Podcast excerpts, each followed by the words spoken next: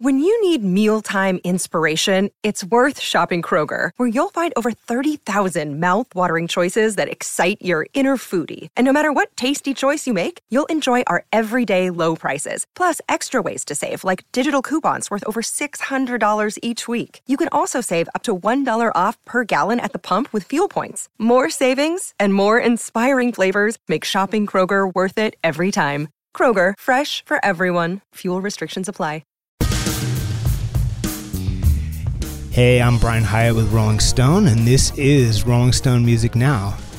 We have with us today a very special guest, Jake Clemons of the E Street Band. What's up, man? How you Hey, doing? hey. I'm doing great. Yeah, happy to be on the show. Thanks a lot for having me. Absolutely, great to have you here. And uh, you have a new solo album out. Yeah, it's uh it's called Fear and Love and it's uh it's my first full-length record and I'm super excited about it. Fear and Love. So basically, like everything. yeah, like Yeah, you know, it, it's it, in my in my in my mind anyway. Like it, fear and love are like our most primitive emotions that we can experience, and uh, so there's an aspect of just, um, I don't know, the vulnerability of life. Um, but more specifically, uh, it's a it's not a biography in a sense of. Uh, coming out of a hard relationship like having to recognize what a bad relationship is and and recovering from that and uh, having some own you know your own personal recovery uh, for who you are and and then finding a way to to embrace uh, what love is supposed to be you know yeah, it's a very pretty sounding album uh, that is about some painful stuff. It's an interesting combination. You're, Yeah. you're not yelling and screaming about it for the most part. No, no. I you know, I want to have a really honest approach and, and be really vulnerable with the record.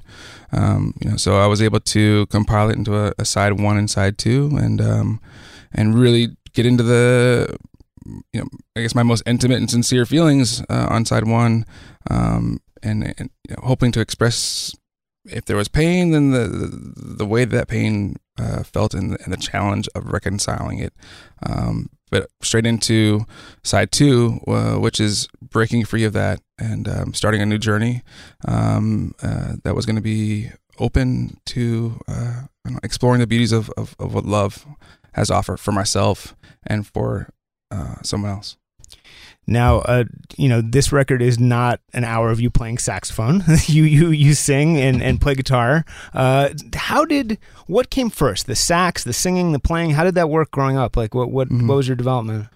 Uh, I often say that music was my first language. You know, we grew up with it in the home very, very heavily. So uh, it's just something that happened. Um, it wasn't until I saw the E Street Band play for the first time when I was eight years old that uh, that sax was even a thought. You know, that, and it was only a purely vain moment where uh, I heard the eruption of applause for my beloved uncle. Um, that I said to myself, like, "Oh my God, people really love the saxophone," and decided that that's what I wanted to do. And uh, my dad was wise enough um, and dad enough to say, "You can play the saxophone after you play the piano." Huh. so that was my first instrument, and that's where I started. And uh, everything else was born from that. It was a great beginning because it's a it's a perfect perfect introduction to what music is. So you, you, you see the you see a saxophone on a stage in an arena. Wh- Which where was this show? Uh, North Carolina, In North uh, Carolina, yeah. which is where you grew up. the right? Tunnel of Love tour. Um, we Oh. lived there briefly. Okay. Yeah. um and, and tunnel of love tour so you but you see the you know the effect a saxophone can have in a e street band show in an arena.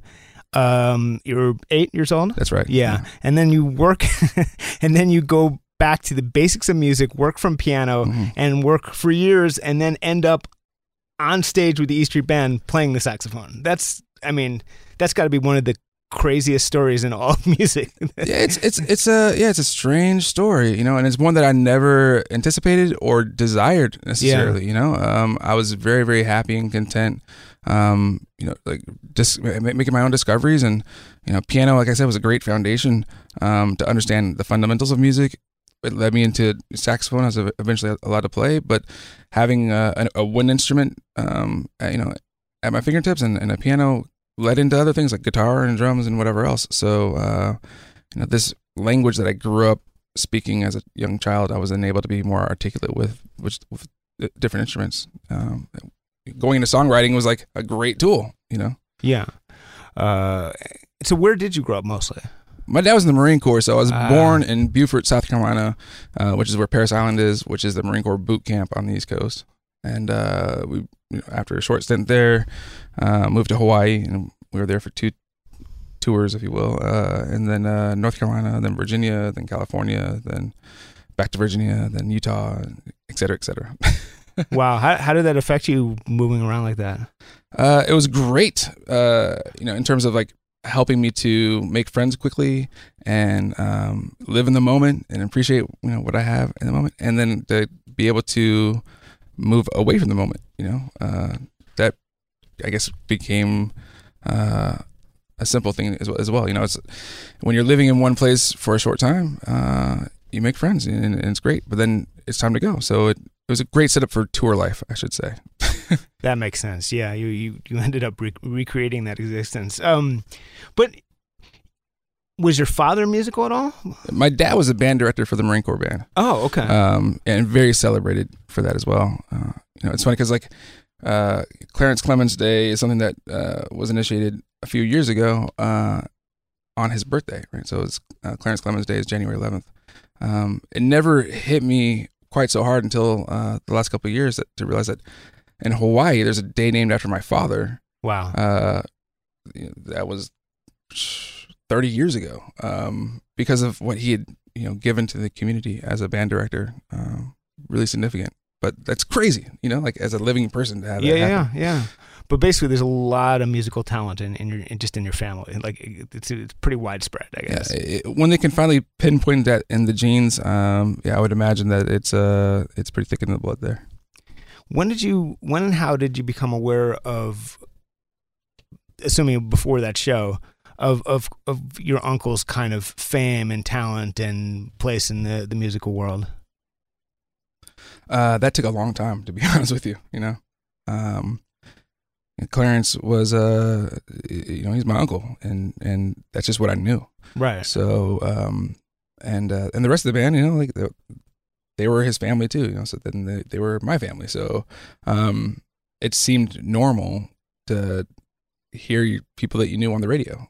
I figured that you know, as a kid, you don't really question those things. It's just what you know. Right. Um, so it took a long time for that to kind of sink in. I guess you know, like you know, someone's dad is special because they're a cop. Yeah. Yeah. You know, like when you're 10 years old, it's like, oh man, their dad is a police officer or a, or a firefighter, you know? Um, yeah, it, it was the same kind of sense for me. I- It, it took a long time for me to really understand the depths and significance of what it meant, not just for um, a community of music lovers, but like for culture as a whole.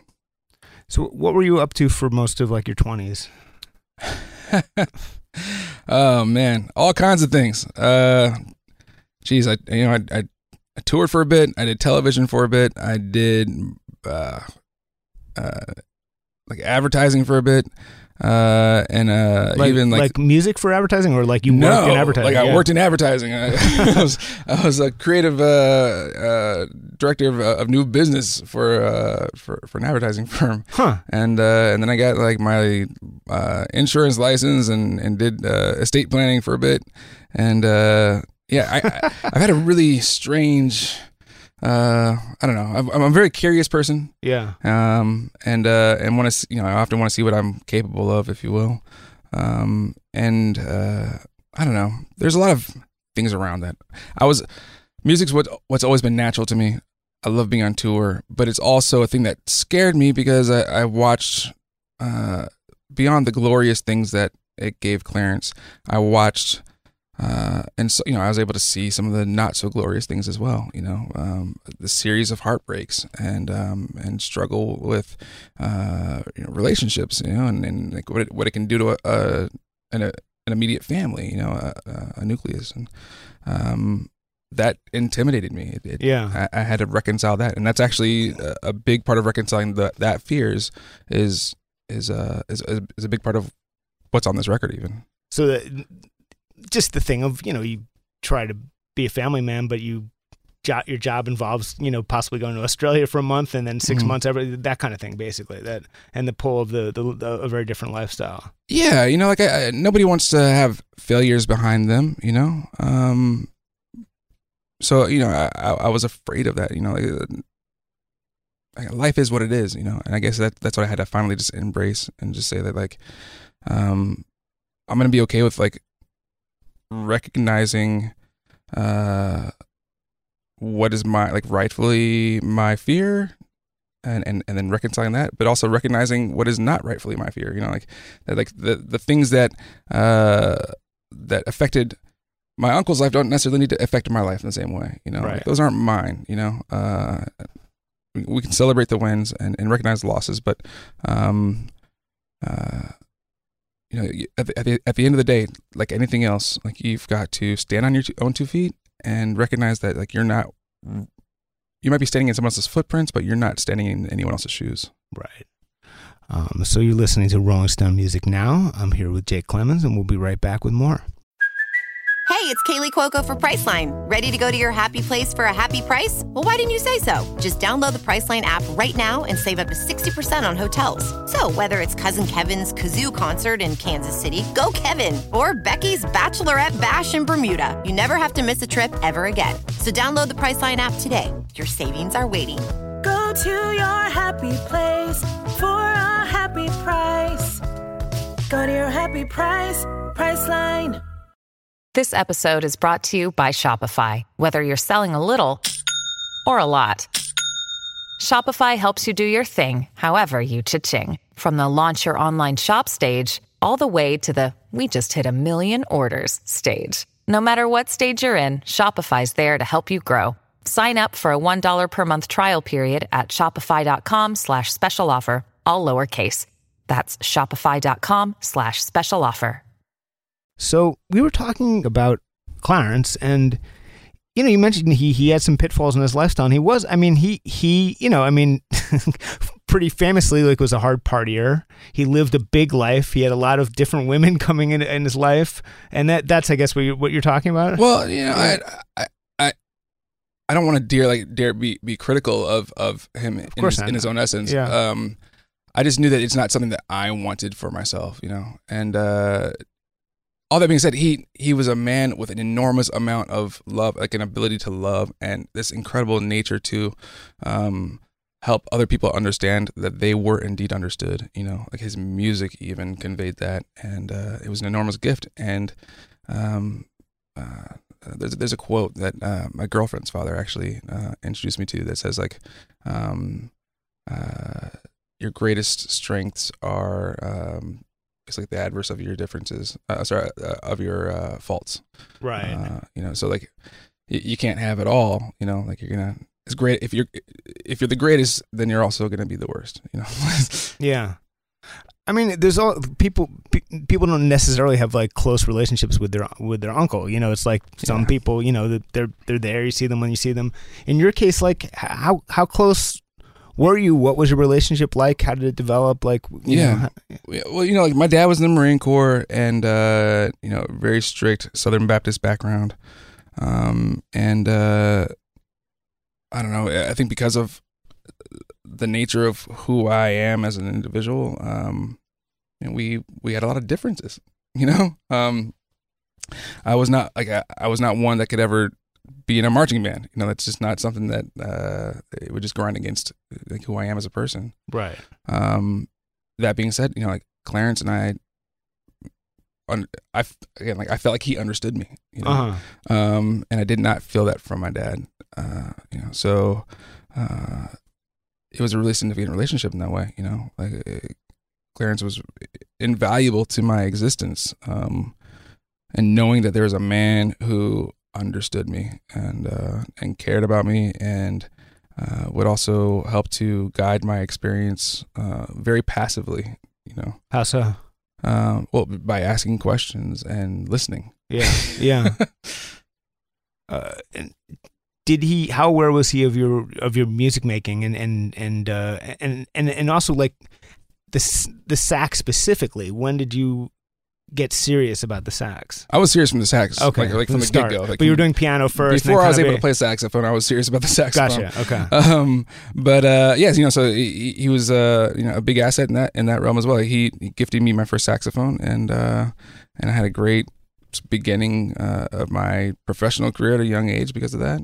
Um, being able to uh, you know spend a lot of time practicing because I had one at home. And um, as a songwriter, I was very shy uh, and like nervous as a songwriter. So it took me a long time to let anyone, uh, especially whose opinion I appreciated, uh, you know, like be exposed to my songwriting.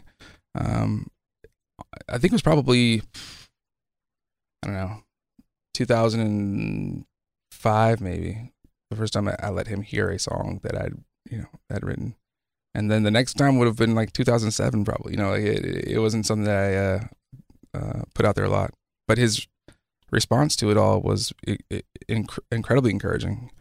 Um, he was a he was really kind in, in, in, offering in his own interviews. You know, people are talking to him about being Clarence Clemons and, and his response. Uh, I was in the room with him and he says, uh, you know, you should actually be talking to my nephew. He's a great songwriter and uh, he's putting together some great things. So humbling to hear my uncle say that. So were you out on the road with him sometimes as a kid? Uh, in, in my twenties, a lot. Yeah, uh, a lot. Yeah, yeah, I was on the road with him a lot. So just and like, what would you like do all day? like, what was your what would what was your kind of role? Just hanging uh, out.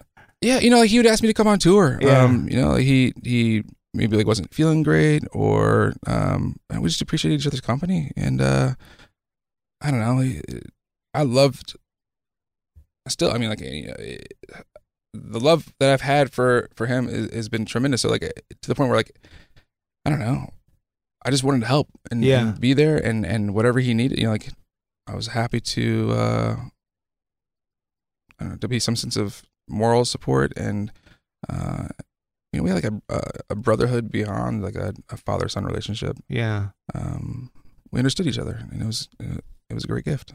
The songs you were first writing is uh, were they in roughly the style that you're writing in now, or how and and and, and what kind of who were your influences as a songwriter? Mm.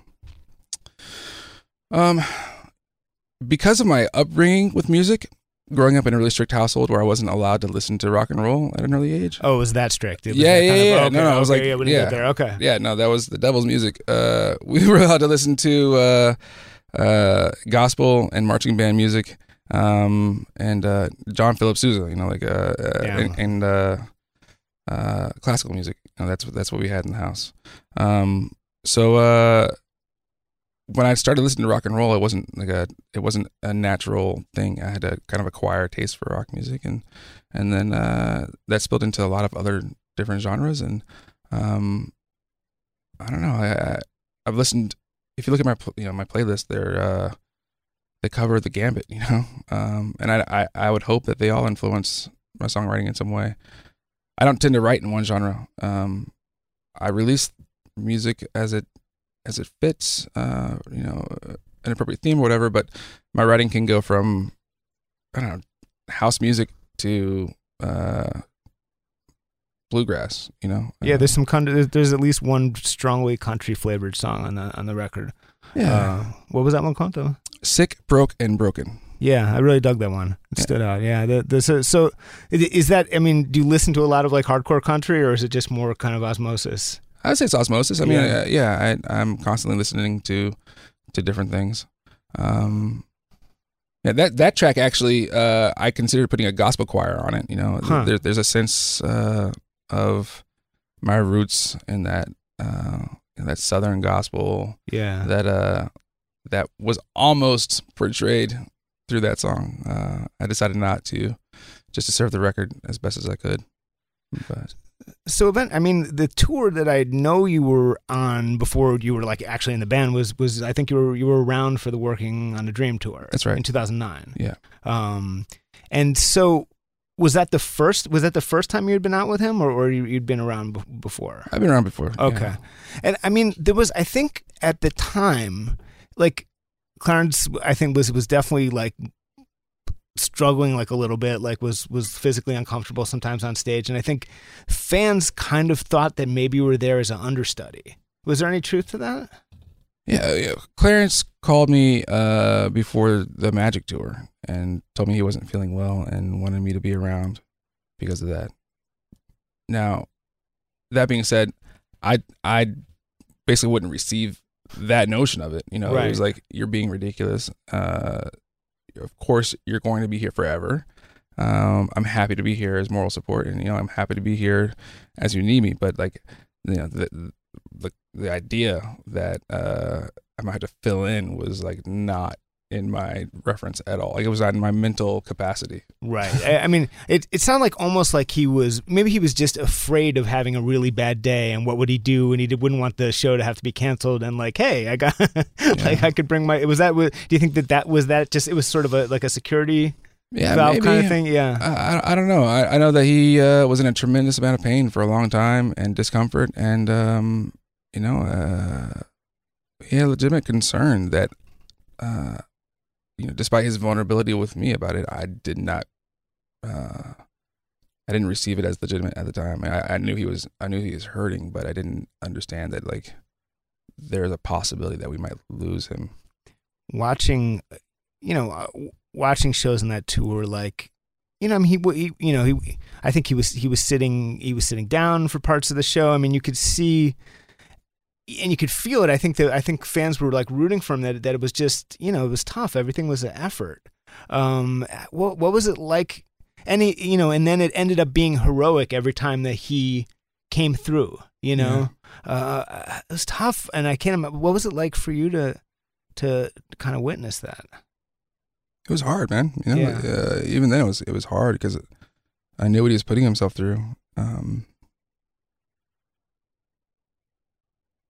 yeah, I, it was it was it was hard to watch. You know, like it, it's what he lived for, but it cost him. You know, like it it cost him a lot of pain. It cost him uh, a lot of joy and a lot of pain. You know.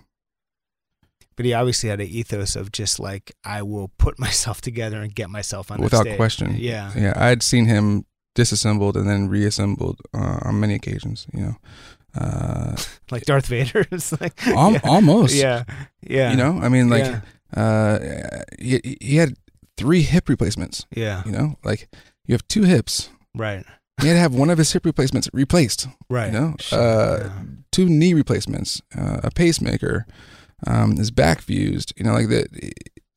There was this. I used to jokingly call him the six billion dollar man. You know, considering inflation. Uh, but um, but it, it was still infinite. You know, like you would always just put the pieces back together again. You know, um, I, I mean, I can remember like being by his bedside in the hospital, and people would come in and think that he was like, like, is he gonna come out of the hospital, knowing that, uh, come on, like, this is this is, he, we've done this before. You know, Right. he bounces back. That's Right. what he does. He wants he wants to be on that stage more than anything, and he'll do anything to to to make sure he's there. So on some level, I guess you sort of felt like maybe he was invincible. Yeah, absolutely. Yeah. Yeah. Yeah. And it, he. Did you go so far as to learn some some songs that on at that point in case you in, in, in case he really did make you step in? No, No, so you No, weren't. no. Did you- I, was I, that I a- sincerely did not believe it would be a possibility for him not to not be there. And it, it, is that even something he discussed with? was that like sort of his own private idea that he never? Do you think he discussed that with, with Bruce at the time? Apparently not. that's that's from yeah. It doesn't seem like I didn't it, right? know. I didn't. Yeah. I, you know, I wouldn't. I was. I wasn't one to like you know ask him. Yeah, you know? yeah. But because again, like to me, it wasn't even like a logical uh, thought. You know. right. Um. Yeah, and uh, there's a memoir that's been released recently that yeah. uh, you know uh, where you can clearly understand that it was not something that it was Mm. discussed before that. Yeah, there did seem to be a disconnect there. That's what I thought. Yeah, I mean that you can understand how in his mind he's like, I'm I'm gonna work this. He, it was his it was his thing. You know what I mean? yeah. It's like Yeah, but that's you know, Yeah. Clarence. yeah, uh, was was Clarence Clement. You know, like Yeah. that. The world that existed around him was beautiful and amazing and uh, uh, simple in the most complex ways, yeah, and it was a reality that uh, you would not find anywhere else. You know, it, it was an alternate universe almost. yeah. He kind of bent the world to his will. It seems like. That seems like a really strong way to put it, Yeah. but uh, but uh, yeah, I mean, like he he he existed in his own realm. Um, and who did did you get to know the band at that point, or were you kind of just in Clarence world? I was in Clarence World. you Yeah. know. I mean, like, uh, I was very familiar with the band. Like, I grew up calling them, you know, Uncle Steve and Uncle Bruce, and you know, um, I was actually in grade school with Garry's niece, Huh? uh, which is super bizarre. But uh, yeah, you know, so uh, it was still family, but you know, how well do you know your second cousins? You know, right, it's, uh, right. one of those things. I wanted to uh, jump back to the album for a second. Tell uh, you know we- we have the great advantage of uh, here on the here in this audio medium of, of hearing music. Uh, what t- what's what is your it's always a tough one, but what what is your favorite song on the record? we like to, and we can play a little bit of it. Oh man. Uh Come on, that's an impossible question. All right, this Sophie's so- choice what- here, man. what, what, what song at this moment would you like to play for a little bit of? For uh, well, it, it, it, it, it could be the one you hate the most at the moment. But, uh, yeah, Uh, you know, why not play the title track? You know, that's the uh, that's one that sums up uh, the crux. By the way, what's your name? I can see from your eyes that you're full of regret. We should have said our goodbyes the first day that we met. By we should we should have said our goodbyes the first day we we met. Is uh, is is kind of rough. That's that's yeah, you know, I wanted to be as honest and vulnerable with uh with this record as I could, and um, you know, I- I- for me, it's just a matter of like having to recognize the faults of uh your capacity in the moment. You know, the faults of your capacity to love yourself and and and to love people around you, and uh, yeah, just a very honest element. the. Uh, who do you want to sing like? Like who are your, your heroes as a as a vocalist? Hmm. You know, I uh, asked myself that question for a long time, um, and uh, I kind of stopped asking myself that altogether because at the end of the day, like the greatest vocalists are the ones that you uh, hear and recognize immediately. You know, right? Um, trying to find your voice for me was not like a, a natural instinctive thing. I was afraid to sing for a long time. Um, and it wasn't until I was like 30 that I was as adventurous enough to like sing in front of people. Uh, Yeah. So I don't know. I mean, it, I think you're a very a very unaffected and direct vocalist, actually, which I think is is and it it's for a you know obviously you're you know you're super old, but but, but no, but I was gonna say, but for a fir- but for a first album, there's a certain like assuredness and uh, may, may, maybe the fact that you're not 19 helps, but it Yeah. you know there there is a certain assuredness and comfort and like sort of like I said, lack of not because there's a there's a tendency for people on, on in their early work to try too hard, you Mhm. know, especially vocally, and and you have you don't have that. It's thank you. Yeah. Uh, yeah. I mean, like I said, that this is this is my best attempt to just be me and and to be vulnerable. And uh, I definitely, absolutely know what you're saying in, in terms of people like trying and and you know, you can recognize their uh the people that they love to hear sing and and and the influence of that. Um, uh, yeah, at this point in my life, I was fortunate enough to be beyond that and, and, and just try to try to be honest. so were you were you like on tour when you were writing these songs? Yeah, I mean, I write all the time. Yeah, yeah. Yeah. Um, I mean, like, I'm gonna walk away from today and and probably write something. You know, what is it? What is it? Tip if you were on the road, when when would you where when and where would you be writing? It's spontaneous. Yeah, uh, yeah. like in a hotel room with a do, do you download yeah, I set up a little, GarageBand or like I yeah. set up a little studio in the Yeah. hotel, you know, as I travel. But I also, I mean, there's been songs that I've written as I'm walking down the street, and you know, just put my phone to my face and and sing into it. Um, right, very common. Yes, yeah, yeah, yeah. It's a cool experience because, like, from that you have to go back and learn the song. Right. you have to like, learn how to play that. the playing, you know, being immersed in the the the Springsteen world. How does that? n- It must both inevitably influence your songwriting and also kind of pose something that you don't want to try to live up to or think about too much because you're talking about like one of the great songwriters of you know of the century. Yeah. two centuries maybe. Uh and and and you know you're doing your thing. You don't want to kind of being like i have to live up to you know Jungleland in my first record. So how, how do you kind of balance all that in your head? Uh, well, I guess in that uh, context, I thank God for uh, you know the fact that "Greetings from Asbury Park" uh, did not receive critical acclaim off Sure. the bat, and uh, "The Wild and Innocent." You know, like it took Yeah, a while yeah. for those to uh, be embraced by the greater masses, and uh, uh, that takes a lot of pressure off of young songwriters. I think you know. yeah Um, but also, yeah, I mean, like there's certainly uh, a sense of, um, I don't know the osmosis, you know, uh, that that happens um, uh, where you're learning and, and and growing as an artist. You know, having just toured the River record, uh, you know, playing the, the, the record every night in its entirety, I, I think is uh, really helped me to understand an even, different level of of what uh, a story is and and, and, and, and and becomes. I had finished my record before that tour started, um, but it helped me to listen to my record differently, and uh, and I think it'll probably affect the way that I approach the next record. Yeah, makes sense. Um, did, did have you played this record for Bruce? Uh, no, I um, I very shyly uh, handed it, or maybe like even like left it on the table. Um, you know, because it's like Slipped, I, it, slipped it under the I door. want him to yeah. have it, but like Yeah. at the same time, I don't, I don't. I'm happy to hear if he loves it, but I, I don't, I don't, I don't need to hear that necessarily either. You know, I, But you didn't make it for him. Yes. exactly, Yeah, yeah, yeah, yeah, and and yeah. and I think living under the fear of whether or not people are going to embrace it um, is going to affect your ability to create, and uh, yeah, so uh, maybe he'll listen to it, maybe he won't. but it is what it is, you know. How long has he had it now? no, I'm just kidding. That's a good point, actually. He has not. He has not. He has not told me that he loves it. check, check, check your phone. Maybe the email's in there. But uh, um, but I think I mean it it it. it doesn't feel like a debut. It feels like you're a little deeper in, and uh, again, I think it's because you're an experienced musician. Maybe you know. Uh, well, you know, I, I released an EP uh, a few years ago um, that was intended to be a full length, uh, and that was an experience in itself. You know, this is a very different sound and experience from that.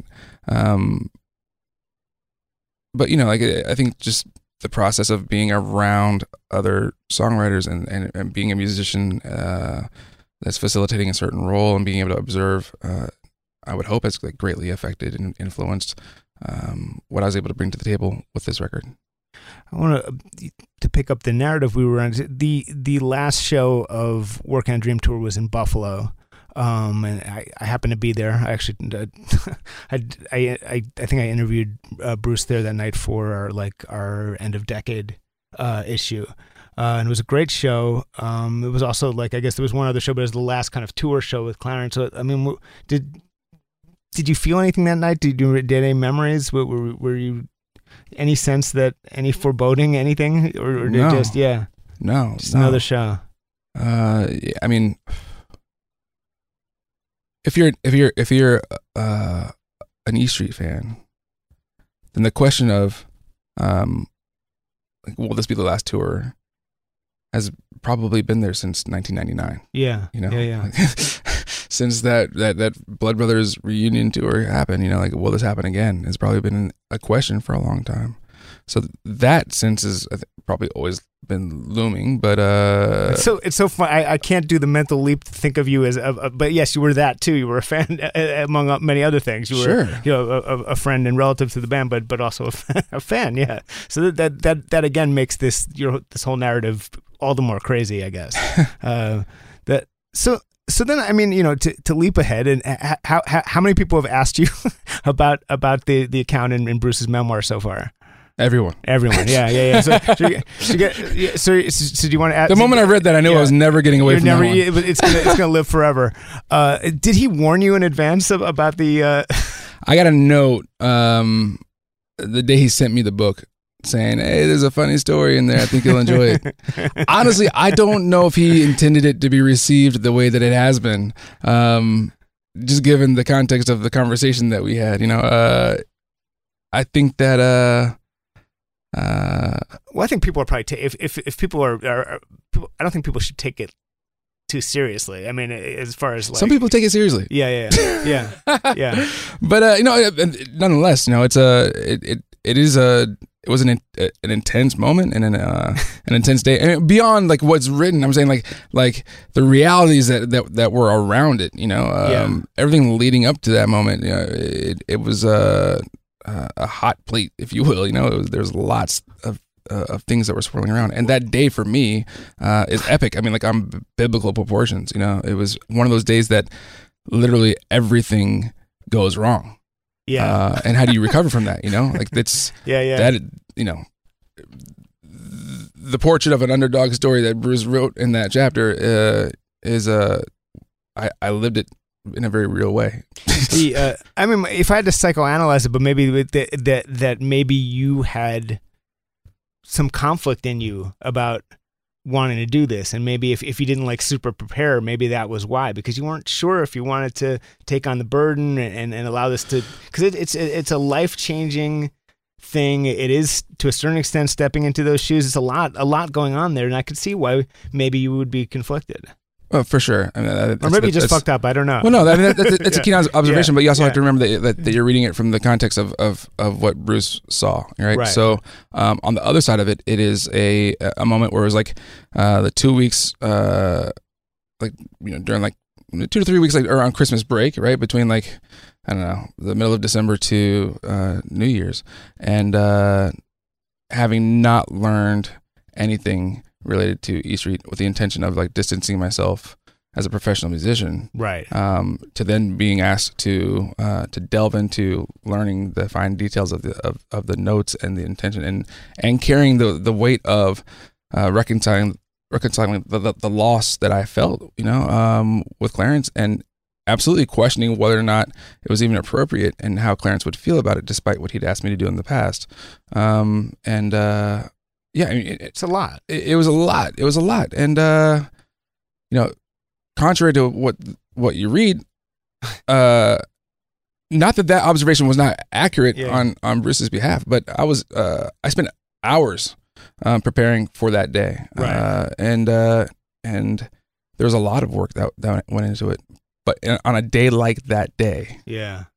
when like uh there's essentially like a, a, a lunar eclipse of my of my of my being Yeah. you know uh like the light was blocked out completely where I you know like I I you know, the phone goes dead it, you know your directions get confused Right. uh there's already anxiety Well, uh, well, I will say, uh, having one, having been it, done interviews at Bruce's house, the GPS. I don't know if it's the GPS has trouble finding his his house. I don't know if you had that, but I I didn't have GPS. Okay, oh, okay. Uh, all you know, my yeah. phone died, so I was, you know, in Right. in, in, in an unfortunate place at, Yeah. at the moment. But uh, you know, eventually I got there, and Yeah. uh, and what transpired transpired. But there's so many ironic things around it um, that that I think were appropriate for what I was being uh, asked to do. Ultimately, you know, it, it set the stage uh, in a way that I think is really appropriate. You know, that that what we were embarking on was going to require like a complete dismantling of uh, my relationship to the band and the music and you know uh, what I was at being asked to do leading up to that point. You know, So, had in your playing before that, because now, I mean, every as everyone, um, you're probably sick of saying, but you, you're, wh- while when you improvise, you know, you have your own style, and I can hear it's you, and it's obviously, but when you do play his parts, uh, you sound like him. You know, I mean, you know, you sound like him. So, did you, had you, ne- did you recognize a similarity in styles before? This, Yeah. or, or you did okay yeah, th- there was no Yeah. getting away from that, and it Yeah. wasn't intentional. I mean, even Yeah. in my early career, when I like changed my professional name Yeah. to distance myself from the legacy that w- could have potentially uh, been the end of my um, professional career. yeah um, uh, even then, people would come to me and say, "Wow, man, you really like you sound like Clarence Clemons," yeah and uh, and it wasn't offensive at all. yeah Uh, you know, you know, I was happy to hear that. I mean, it, was, it always felt ironic, you know, because they had no idea of the connection there. I think your note choices when you improvise are clearly come from a different place. Mm-hmm.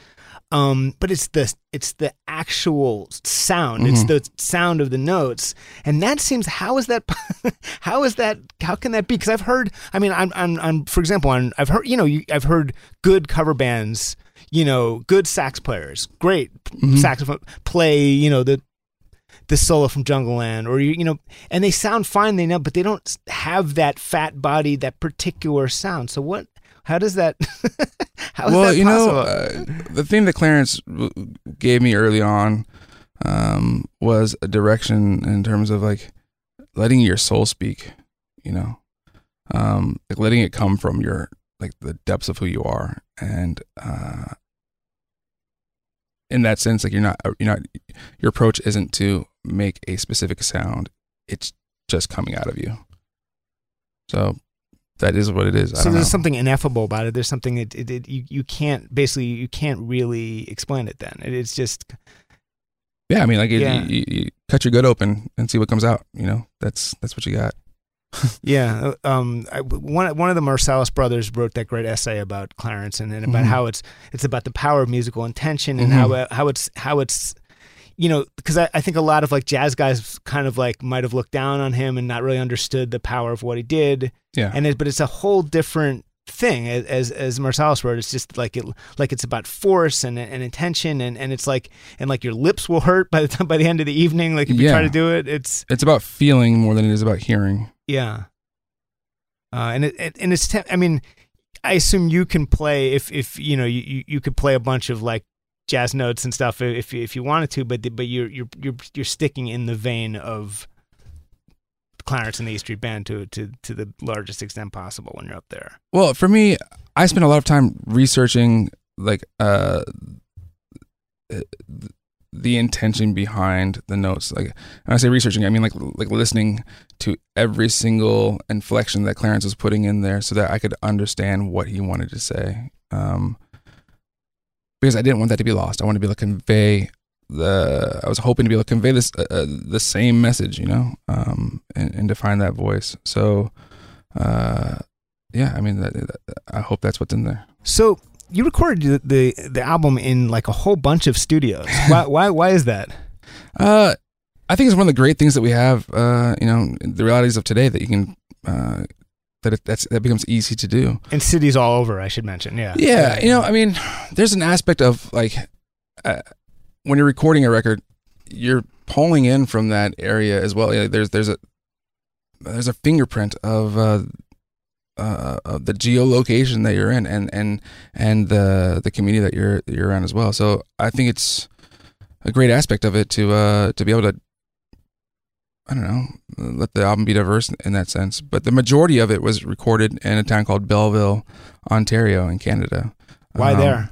uh, well, for one, I love the idea of like going somewhere to record. Um, and uh, there's a theater there. It's called the Empire Theater, and uh, we tracked it on stage there. Um, it, it was purely for recording purposes. It was not a, live experience, but um, it's got a great, great sound in the room, and the stage. Uh, you know, has it just has a great sound to it. So uh, it turned out to be the perfect place to, to to track the majority of the record.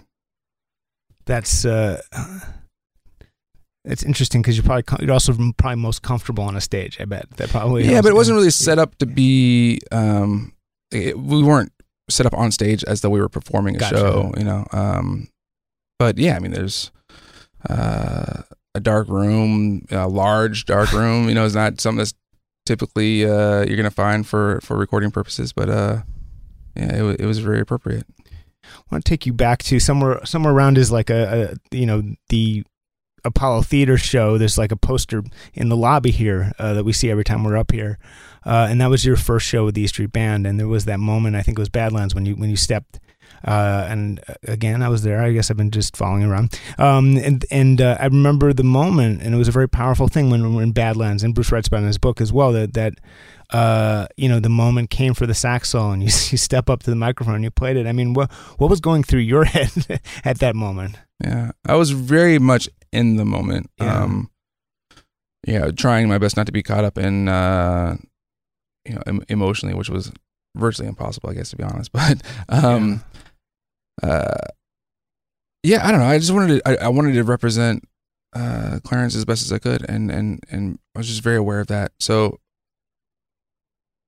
I was fortunate enough to run into a, a, a small disaster in the moment where uh, it's the first time people were going to be hearing uh, my saxophone independently in this enormously important solo, and uh, I went and gave myself a little test uh, on the horn to just to make sure that it was working, and it and it didn't, did not work. Uh, it was not working, so I had to do an emergency switch um, literally like seconds leading up to that saxophone solo.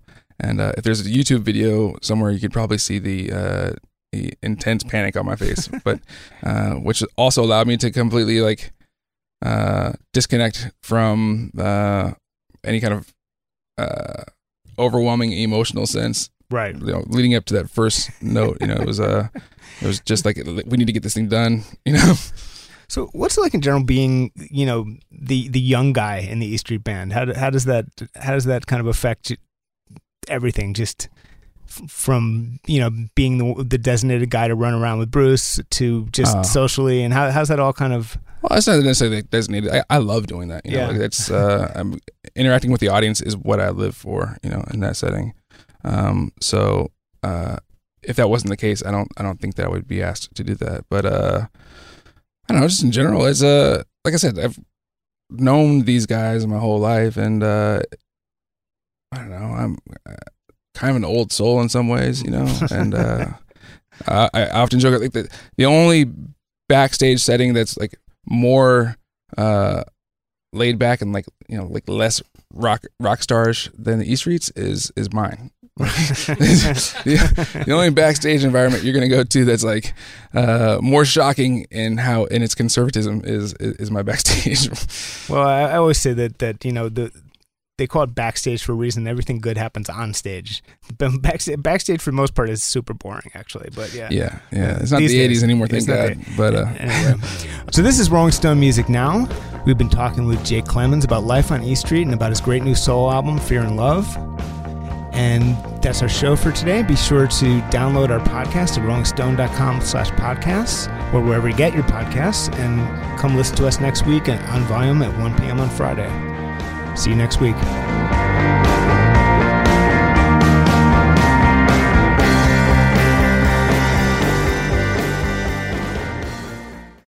Welcome to Talkville, the ultimate Smallville rewatch podcast. Guest star Sarah Carter as Alicia Baker, although I didn't really work with her a lot.